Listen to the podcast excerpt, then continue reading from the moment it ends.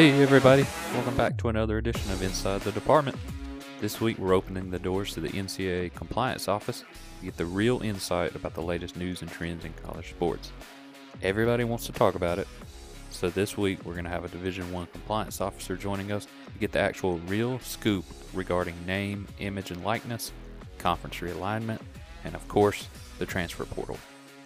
Our guest today is a former colleague of mine, Hunter Waldron. He currently serves as compliance coordinator at Middle Tennessee State. But before we get to that, let's take a second and go over what's dominating the news right now with conference changes left and right, teams coming in, teams going out. So earlier this month, there were 24 conference changes effective July 1st. Now that's not everybody in FBS football.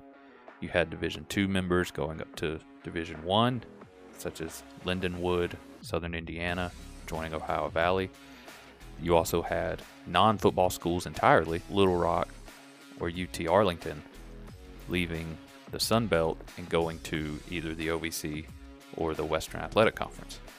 Already now, 11 months from next July 1, which is when the academic calendars flip every year, there's already 16 conference changes ready to go. And that does not include the Oklahoma and Texas news, which is at the moment set for 2025, although most expectations are that it's going to be moved up. And that's also not including the USC UCLA news that just broke because that's still slated for 2024. So 11 months out, you've got 16, not counting the major four that's really creating massive ripple effect. So why right now do we see this? Obviously, money is what's driving everything. But for one thing, right now, a lot of contracts and deals are getting put into place. And as deadlines approach, more people get more desperate for what they can get, and it just kind of speeds the process up. So we're going to go through the major football conferences first because they're the ones that kind of drive everything else, and everybody has to react to what they do. So last year, Texas and Oklahoma announced their move to the SEC, which was really a preemptive move the SEC already back in 2020 signed their future media rights deal. They currently have their largest deal with CBS. They are moving away from that and they're going to be with Disney, which is, as we know, ESPN and ABC. That deal goes into effect in 2024. Is for 10 years, $3 billion. So around 300 million annually. Now they've been bringing in between 40 to 50 million dollars annually per team, that's expected to go way up. And consider all that was signed and put into place two years ago prior to the Texas and Oklahoma news. So, with two more years to go, almost two years before that goes into effect, you could certainly see that get rearranged. So there's two things that you have to kind of consider. The media rights deal is what nationally gets more exposure. There's also a thing called the grant of rights. The grant of rights is the schools themselves granting the rights of their performances, their games, whatever they're doing that people want to broadcast. They have the right to that. They grant it to their conference. Now, that conference, with all those grant of rights from their member institutions, can go to media outlets and say, look, we're guaranteed to broadcast for these schools. And if you have a really impressive lineup of those schools, such as the SEC and now turning into the Big Ten, that obviously drives up a bigger market. Those deals do not line up simultaneously. Now, some of them right now do, such as the Pac 12. The Pac 12's media rights deal that it currently has expires in 2024. The grant of rights to those schools expires in 2024. Now, the grant of rights in itself does not really carry monetary value, but it puts value on your school because that is what creates your value towards the conference that you have. And I'm trying to lay it out before I go into what everybody has. So the move that took place earlier this month with USC and UCLA lines up with the fact that in 2024 they can move somewhere else and they can sign a new grant of rights because their current one expires with the Pac 12. So they can go into the Big Ten and they can tell the Big Ten, we will grant you the rights to all of our broadcasts. The Big Ten, knowing that with those two schools, can then make their next media rights deal and say, look, we are going to have the right to broadcast USC and UCLA games, which obviously takes that LA market. So, why was that pressed just now? The Big Ten media rights deal expires next year. 2023. Fox is estimated to pay upwards to more than $1 billion. It could only be driven up more because NBC is wanting to get into it. And Apple is actually trying to get into the live sports game, picking up some kind of media rights deal somewhere. So the Big Ten wants to know now who they're going to have the rights to broadcast so that when they're negotiating with Fox and whoever else, they can say, this is who we have. So let's look at some of the other people. Now, we've already mentioned the SEC's media rights deal has already been signed. Their next one has already been signed going into effect in 2024 and it's for 10 years. Why is the date set when it was announced last year for Texas and Oklahoma to come in 2025?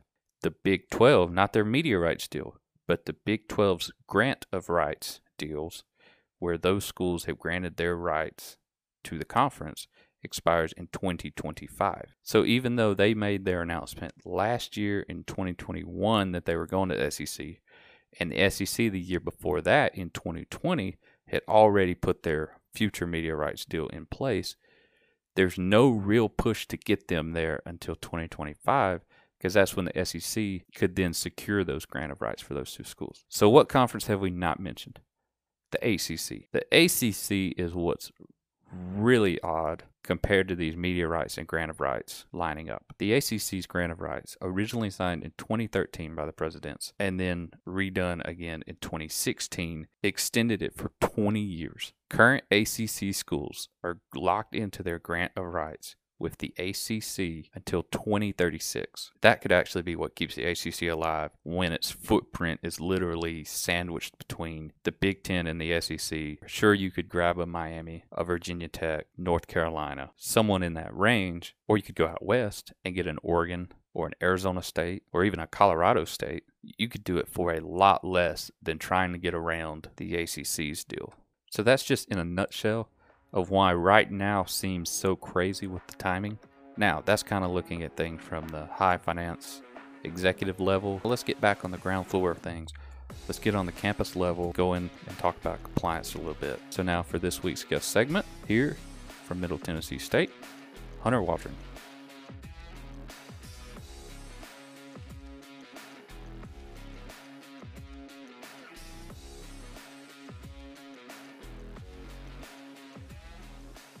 All right. So guest number two on the show, we've got from Middle Tennessee, Hunter Waldron, compliance specialist out there. Hunter, what's up? Not much, man. It's a great time to be in sports, I guess. Never a dull moment, right? Never a dull moment. Speaking of which, you were out in a happening place with some movers and shakers in Las Vegas last week yeah. at NACDA, National Association of College Athletic Directors. I know a lot of my colleagues were out there as well for COSIDA with uh, sports information directors. So how was all that? What was what was going down out there in Vegas? Yeah, so I mean, obviously, there's a lot of different organizations that are involved with athletics. COSIDA, like you mentioned, N4A, which is academics, and then NAC, which is the Compliance Association. So, you know, it's a big thing on networking. But you like in the NAC world, we we also discuss a lot of the stuff that's going on in NCAA with you know, name, image, likeness, how to handle it on campus, kind of share ideas, go through uh, ways to handle football and the crazy world of recruiting and transfer portal and um, just kind of, you know, discuss how each institution handles certain things. Whereas we also have a thing called regional rules, which is usually in Indy almost every other year. And that's more directed by the NCAA. And they talk about more the legislation and and what's actually getting passed you know kind of the cool thing about vegas you're talking more institutional. Okay how do we um, navigate this as institutions? Good deal. Well yeah i mean let's jump right into it. Nil now is uh, officially a year and some odd days old as far as being an official legislation move for the ncaa from today where you stand as to last july how have you seen it kind of progress from day one open season to today? I mean, yeah, literally, it was a, a year last Friday. Um, you know, and it's, I think it's still young. It's still navigating. I mean, NCAA still hasn't really set, you know, the the standard or what we should be doing. So everybody's still just kind of coming up with their own way of doing it. You, you know, halfway through, you started seeing these things called collectives, and I think not everybody even has a full grasp on that. I think the baseline is where student athletes are strike were you know striking up these deals of you know I'll advertise whatever your business is and I'll get some t-shirts or some gear or maybe a little bit of money.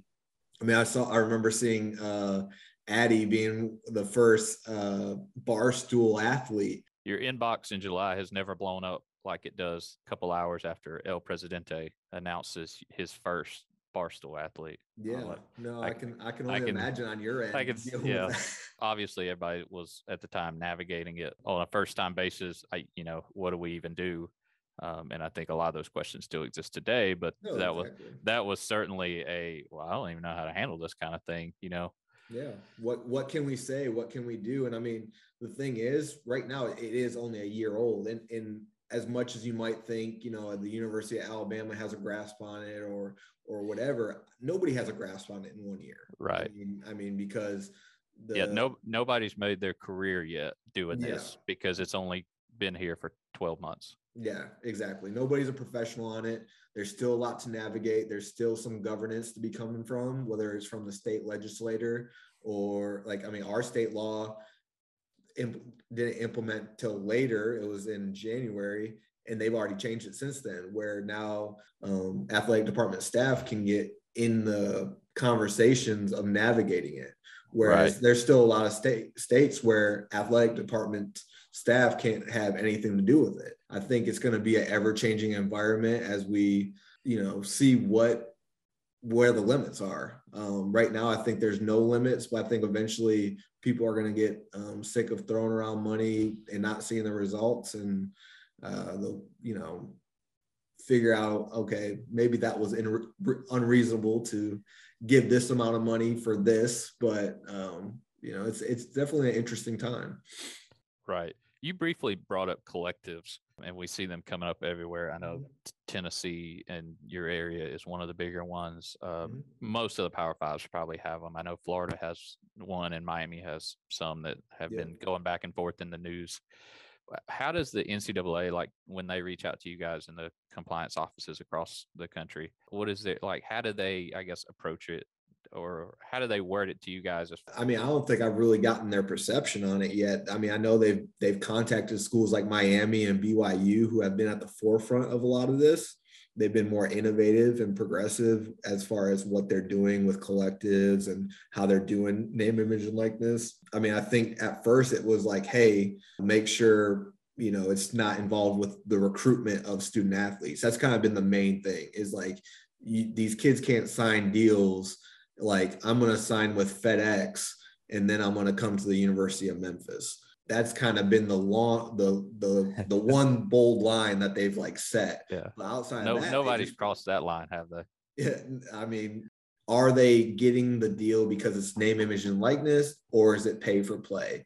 And I think those collectives draw a fine line, but you know, as we, you know, go on to year two, I think we'll know more what we can do and not do.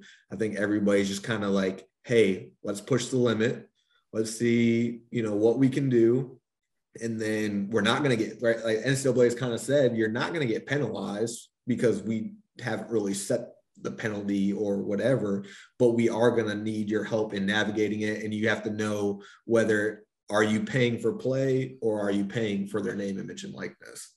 Well, I want to get to some transfer portal stuff. I know that's probably one of your biggest day to day things, but mm-hmm. before that, I want to kind of circle back because you've already mentioned some of the rules in your state. So you're at Middle Tennessee now, there yep. in Murfreesboro.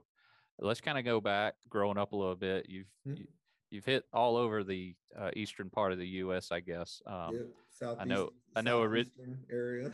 yeah, I know. Originally a Michigan man, Yep. So let's just kind of take it from uh, schooling at an early age and then into college, former college athlete, one of the 98% that went pro in something other than sports. Yeah.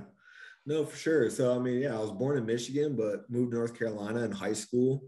And then uh, that I was an athlete. So, I mean, that's kind of how I started getting in this world. Uh, not highly scouted, but I, I had opportunities at the D2, D3 level couple walk-on opportunities D1. I ended up deciding going D2 and uh, went to Livingstone College, was a small D2 in North Carolina, ran track for a year.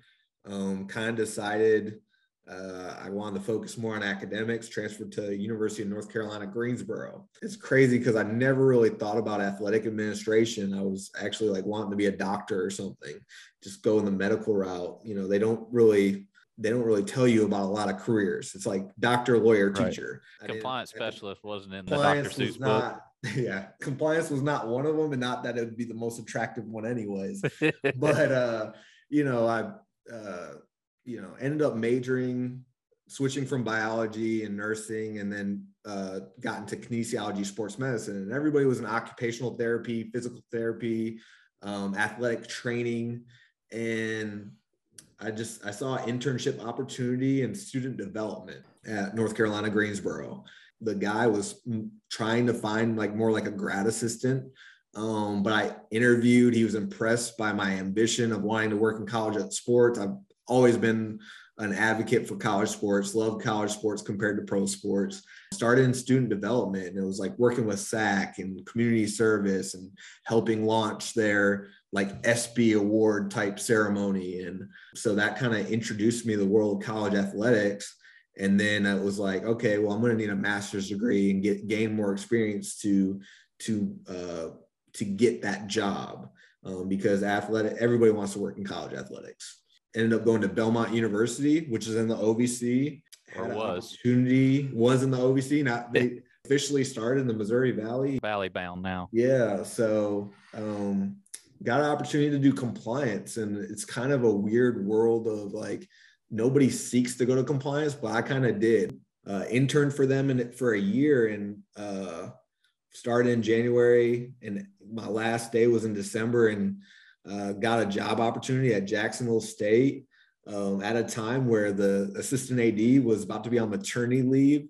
So i my first day my first week was was pretty wild because my boss is on maternity leave. I didn't know the systems of Jacksonville State. You know, that I think that week we were in the national championship in football, uh, going against North Dakota State. So like really nobody was around. Yeah. So I'm in this office like at least oh, there wasn't anything important going on at the yeah, time. there was nothing, you know, the spring semester is starting. Football is at the national championship. And uh, I'm just trying to put out fires and, and make sure I don't burn the place down for three months I was running the office by myself. So was, it was kind of a baptism by fire with, I mean, only a year of internship experience.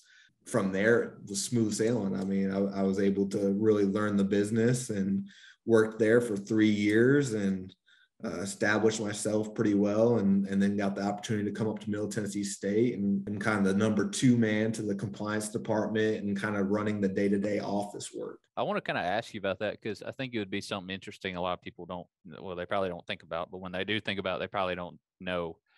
So how do you guys break up your work? Because um, I know within the SID world, you're more yeah. structured to your sports, but I know different compliance offices will have either uh, an entity that they kind of specialize in yeah. or a t- or a team that they just cover?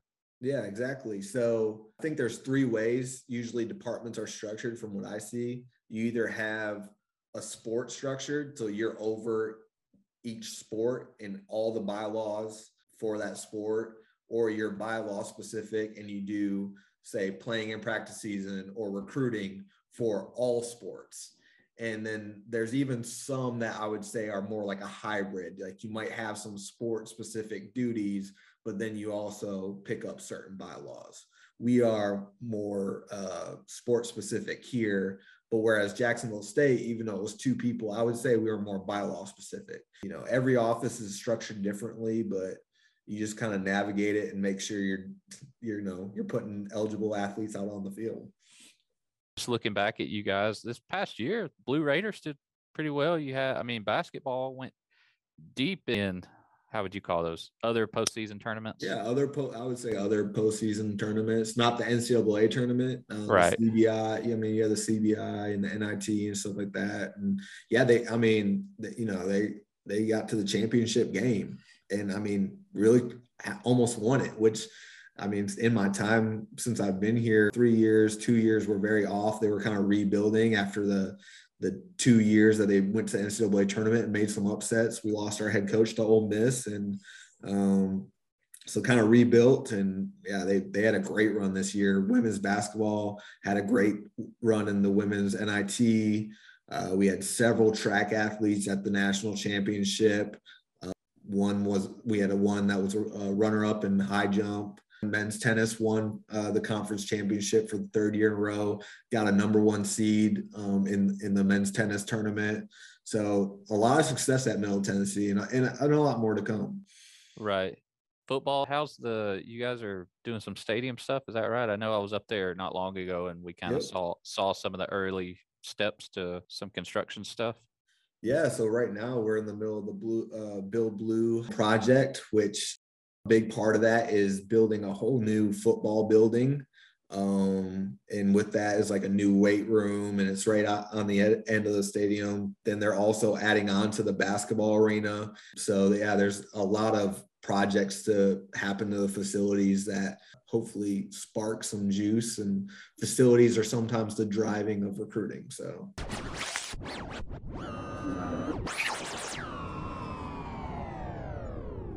Hey guys, it's Daniel. Just reminding you that Inside the Department is available on Spotify and Apple Podcasts, so be sure to subscribe so you don't miss future episodes and follow us on Twitter at Inside the DEPT. Now back to today's episode.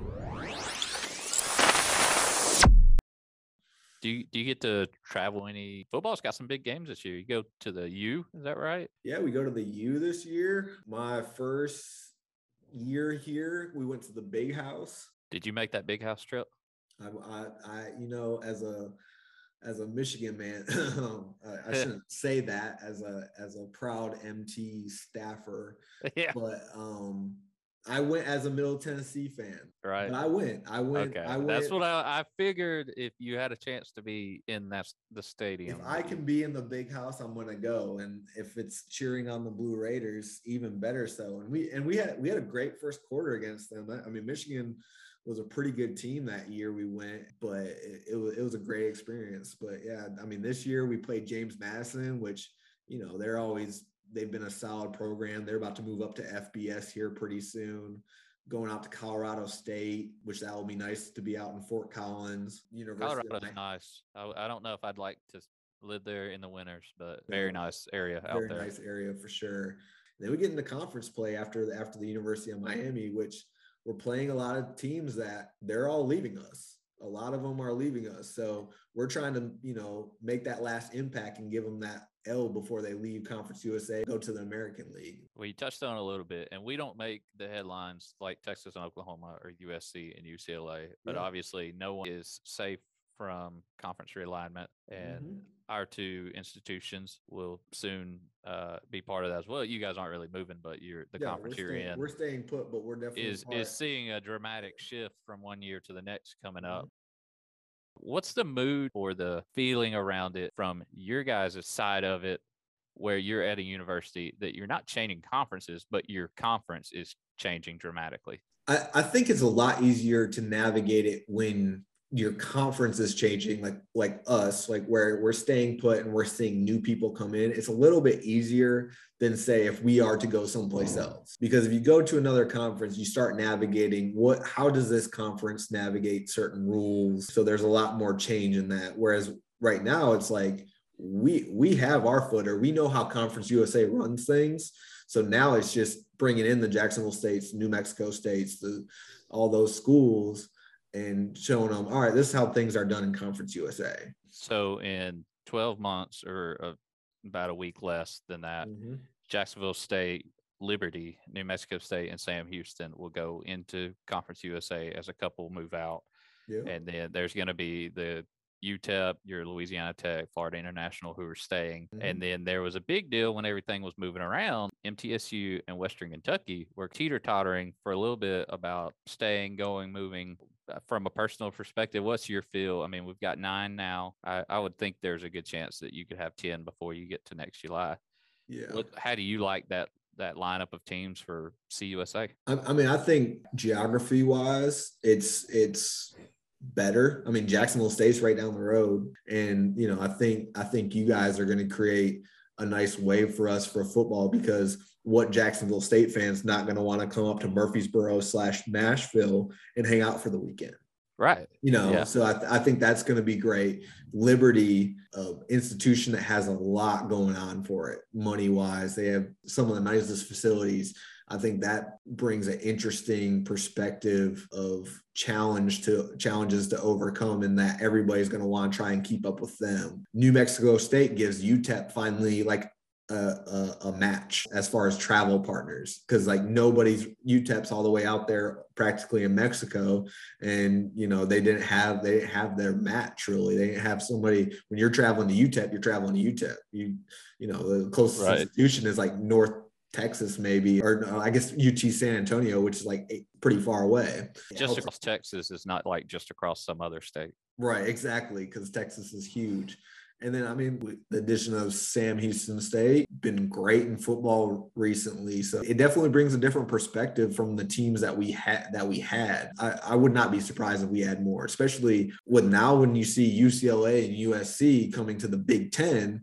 Well, does that mean like a Conference USA is like, oh, let's get a a Hawaii or you know no place is too far. Do do we start looking anywhere to add somebody? And and, and I think that's definitely has some potential. Can you imagine that flight from LAX to Newark for nope practically half of your conference game? I mean, if you're going to Rutgers, Maryland, Penn State, anybody over there, your closest game is Iowa right? essentially so that's halfway across the, I mean that's a That's and half half the country. flight. and then your furthest game yeah like you said is like a Rutgers so for the footballs of the world like you're only doing that trip every so often but for the the volleyballs and the those sports it that's gonna be it's gonna be crazy and i they did it for a reason and they they have the money to do it it's definitely gonna be an interesting dynamic What's your view with how things are shifting right now? I mean, just dramatically. I think Texas and Oklahoma mm-hmm. didn't feel like it was as massive last year because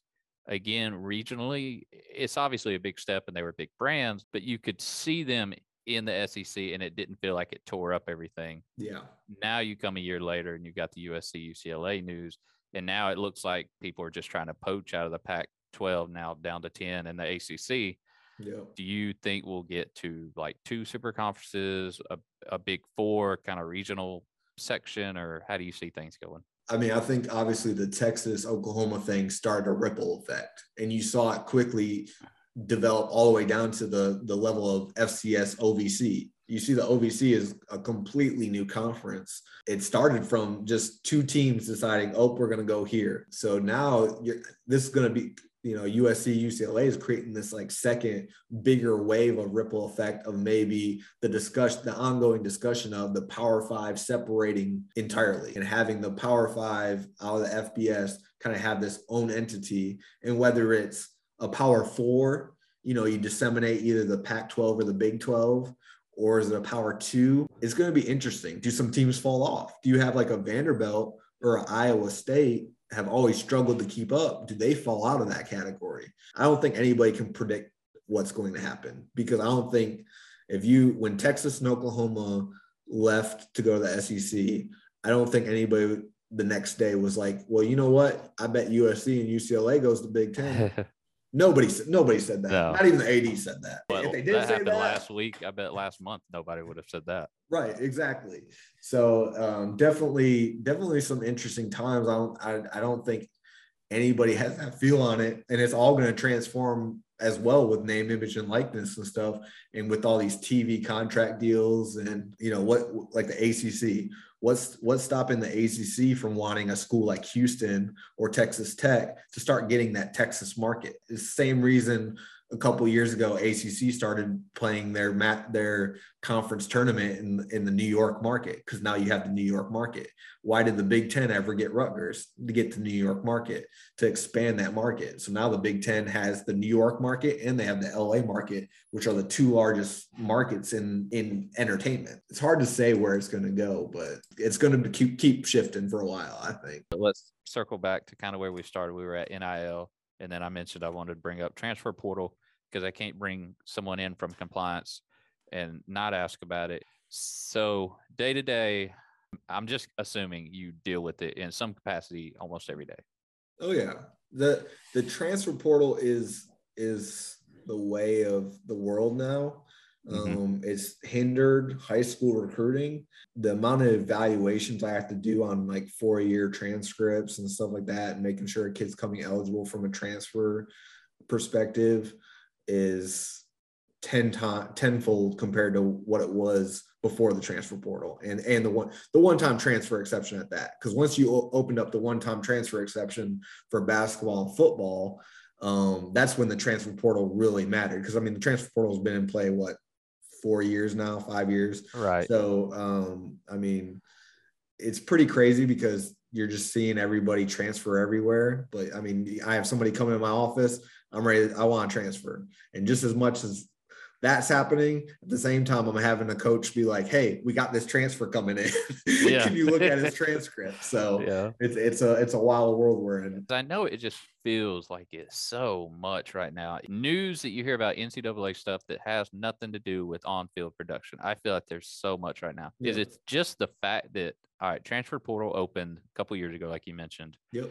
Then covid hit so then, as we come out of that, you've got the new transfer portal that people are starting to be familiar with and how to use it to their benefit. Then most kids, or I guess everybody, just different academic years, get a full year of free play because like right. whether they played or didn't, it didn't count against them. Right. Then, all right, now you can make money on NIL Mm-hmm. Like one thing opened the door to the next. Well, now I've got a longer career I can play. That yeah. that year didn't count. I could leave instantly, and it's not going to count. And even if those two things by themselves existed, maybe you're like, well, I'm set here. I'm good here. Like I enjoy it here. Well, now you got a chance to leave. You can leave without penalty. And if you go to a certain place, you might be making money. So, I mean, it's like it almost draws people somewhere else. Exactly. Exactly. It was, it was really an avalanche because transfer portal, when they first implemented it five years ago, there was a little bit of a hike of transfers because of the conversation that was being happened about, oh, the transfer portal, oh, the transfer portal. And so, because the conversation's happening, when you hear transfer, transfer, transfer, transfer, transfer, all in the media, well, then everybody's like, hmm, what happens if I transfer? I've looked at the numbers at our institution and kind of know from other institutions what they're doing too. And really, the numbers were not that different from before the transfer portal and during the transfer portal. There was a little bit of a hike on that initial year, but I think that again, that was the conversation, but it leveled out. And then COVID right. happened, like you said, and you had this extension of eligibility. Kids are not having the opportunity to return or or whatever. Well, and that pushed like, some away too, right? Because uh, you know, if you're building a baseball team and you've got a senior first baseman, the coaching staff they're recruiting. When this guy leaves, we're going to have this guy come in and be first base. Well, now, if that first baseman he gets that year back, obviously, if he's really good, the team's going to be glad that he could stay. Yeah. But the program may still be moving now. He's got a competition battle. You know, maybe he didn't want that. So you, you also overflooded rosters where guys didn't drop off and women in female sports didn't drop off that for years you could line up here's who i have for this this this this and this year possibly they redshirt somewhere along the lines mm-hmm. and then you knew where that cutoff was going to be and i've got to have somebody replace that at this point and now we're kind of in that mid second year of a two to three year transition where you just don't know year to year who's staying, well, who's going. And and the the option, it's it's the fact that it's an option too. Like they're not we don't have to guarantee them that last year. So it's like if we're not going to guarantee it, well, the kid still probably wants to play, so they're going to take it elsewhere. Roster management is another level right now. You have people transferring out. You have you have these people getting extensions on their eligibility, and then you have people transferring in and yeah. it's just it's it's quite a wild world. I think once COVID's out of the picture, that will help slow down some of it. And once football and men's basketball and women's basketball get used to having one-time transfer exception, it'll level out. Again, when you're when you're pipe when you're having the conversation and the media keeps on hyping up the transfer portal, even though these kids have always had the opportunity to transfer. The process beforehand, because as you mentioned, you could transfer, was essentially a unofficial transfer portal, right? Like they would go the whole permission to contact, right? Which is where they wanted some changes because that started getting a little hairy about who was reaching out to people when exactly. they shouldn't. But used to, you could walk in, uh, correct me if I'm wrong, to a compliance yeah. and be like, would the player do it if he wanted to go somewhere yeah. else? So, so the way permission to contact worked is, is not too different than the transfer portal. It was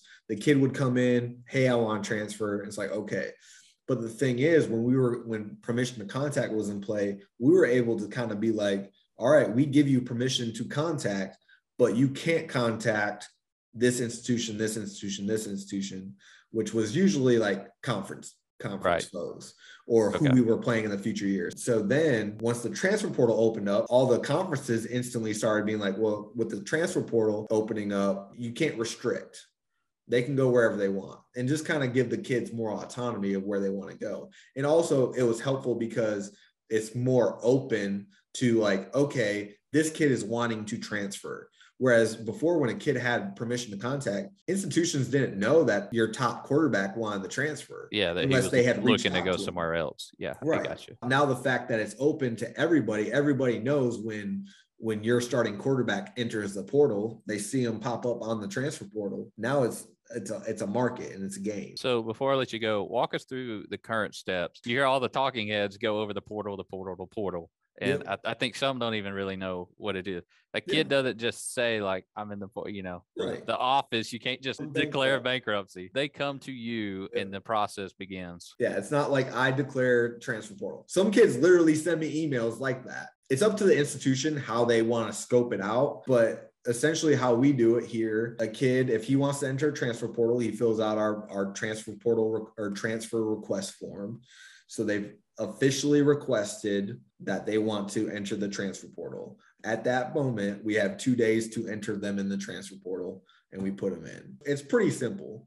And every institution probably does it differently. So it was some type of way to document, all right, when you enter the transfer portal. Yeah. Once this, put you in, this kid wanted to do it so that, you know, you can come back and be like, you know, they just threw my name in there.